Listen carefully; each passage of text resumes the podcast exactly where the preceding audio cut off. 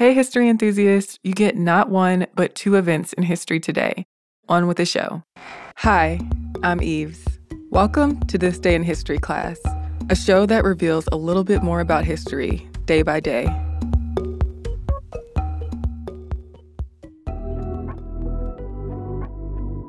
The day was March 5th, 1770. British troops were occupying Boston, Massachusetts in an effort to enforce Britain's tax laws, which American colonists were not fans of. So, tensions were already high in the city. But on this snowy night in Boston, the conflict escalated as a street brawl turned into a bloody fight between British soldiers and American colonists. Several people died, and more were injured. The battle, which came to be known as the Boston Massacre, gave colonists even more of a reason to oppose British rule and was one of the first steps toward the American Revolution. At the time, no taxation without representation was a guiding sentiment for the American colonists who weren't happy with being taxed by a parliament that lacked American representation. The colonists also were not cool with taxes whose point was to raise money rather than regulate commerce. So, in 1765, when Parliament passed the Stamp Act to impose a tax on all paper documents in the colonies, the colonists responded with violence. Parliament ended up repealing the Stamp Act in 1766, but it also issued a declaratory act that said it had the authority to pass any colonial legislation it wanted to, and the colonies had to cooperate. Clearly, British Parliament hadn't learned its lesson. That was made exceedingly clear when Britain passed the Townshend Acts in 1767. The acts imposed duties on British china, glass, lead, paint, paper, and tea imported to the colonies. So, in response to the new tax policies, American colonists began protesting and boycotting British goods. Patriot colonists who opposed the taxes and objected to British rule even vandalized stores that sold British goods and intimidated their merchants and customers. Since conditions in Boston were getting out of control, Britain decided to send troops to the city to restore order. And the Redcoats, or British foot soldiers, began arriving in Boston on October 1st, 1768. The soldiers overwhelmed the city, numbering more than 2,000 by 1769, among just 16,000 Boston residents. Never known for being submissive or quiet, Patriots often got into scuffles with the occupying soldiers. Patriots even got into fights with Loyalists, or American colonists who were loyal to the British Crown. On February 22, 1770, Patriots attacked a Loyalist store. A customs officer tried to shut down the commotion by firing his gun, and he ended up killing an 11 year old boy. And on March 2nd and 3rd, British troops and a group of Boston rope makers went toe to toe with each other. Word spread that the British redcoats wanted to duke it out with the colonists, and that the colonists wanted to fight the soldiers. This was the level of hostility in Boston when fights broke out on March 5th, 1770. That evening, a wig maker's apprentice named Edward Garrick yelled at British Captain John Goldfinch, saying Goldfinch hadn't paid for his wig. Goldfinch ignored Garrick, but British private Hugh White, who had been on duty near the customs house on King Street, butted in to defend Goldfinch. White said that Goldfinch was an honorable man who would always pay his debts. But Garrick wasn't hearing it and kept hurling insults. So White hit Garrick in the head with his musket, knocking him down. Bystanders rushed to Garrick's aid, throwing snowballs. And as more people joined the fight, Violence escalated. White took cover at the custom house and loaded his weapon. British Captain Thomas Preston and seven soldiers ventured into the brawl, which was hundreds of people strong. They set up in a semicircle with their bayonets out.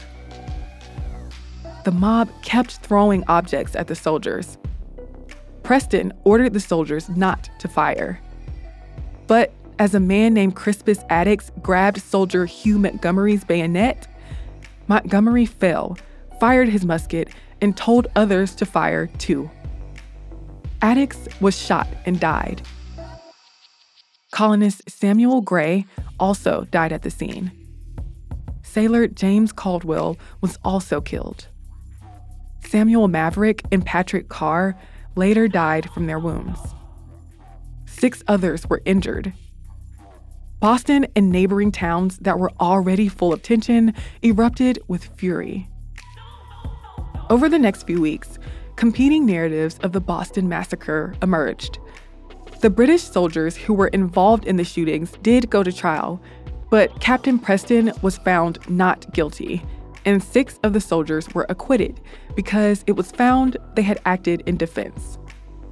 The two other soldiers were found guilty of manslaughter. But even after the trials were over, the effects of the shootings resounded in the growing calls for American independence. I'm Eves Jeffcoat, and hopefully, you know a little more about history today than you did yesterday. If you'd like to learn more about the Boston Massacre, listen to the episode of Stuff You Missed in History class called The Boston Massacre. And if you're so inclined, you can follow us at TDIHC Podcast on Instagram, Facebook, and Twitter. Thank you for joining me today.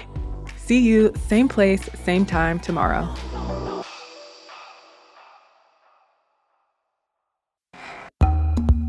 Hello, everyone. I'm Eves. Welcome to This Day in History class, where we take a tiny bite of history every day.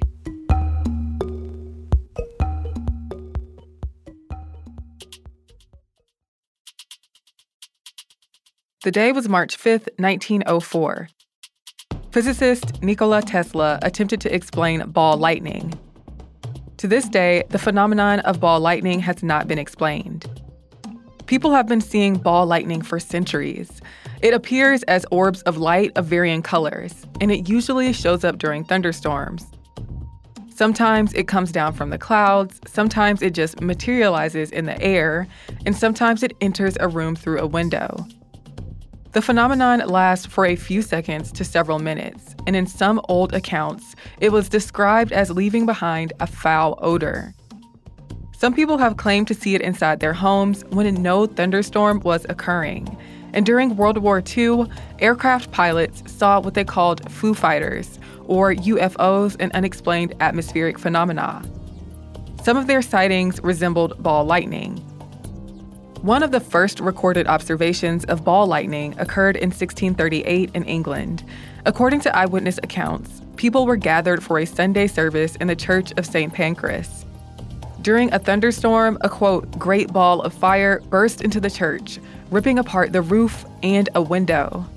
Old accounts also attribute deaths to ball lightning.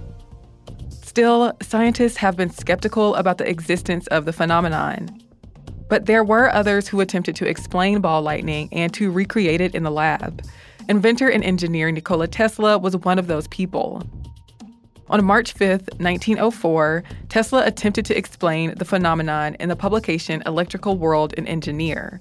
The communication was titled The Transmission of Electric Energy Without Wires. In it, Tesla said, quote, I never saw fireballs, but as compensation for my disappointment, I succeeded later in determining the mode of their formation and producing them artificially. Tesla aimed to use the phenomenon to transmit telegraph and voice signals, as well as electrical power itself through the air. Though there have been plenty of theories about what it is and how it forms, ball lightning has not been scientifically explained.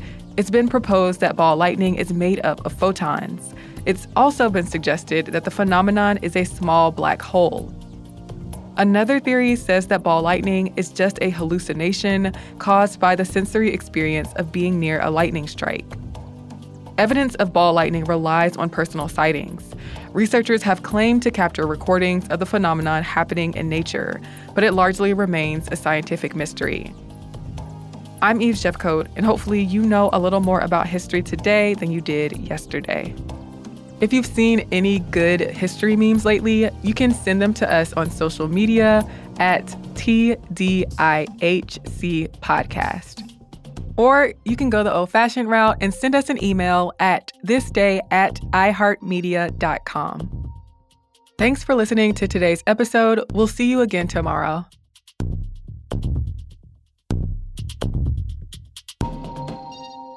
For more podcasts from iHeartRadio, visit the iHeartRadio app, Apple Podcasts, or wherever you listen to your favorite shows.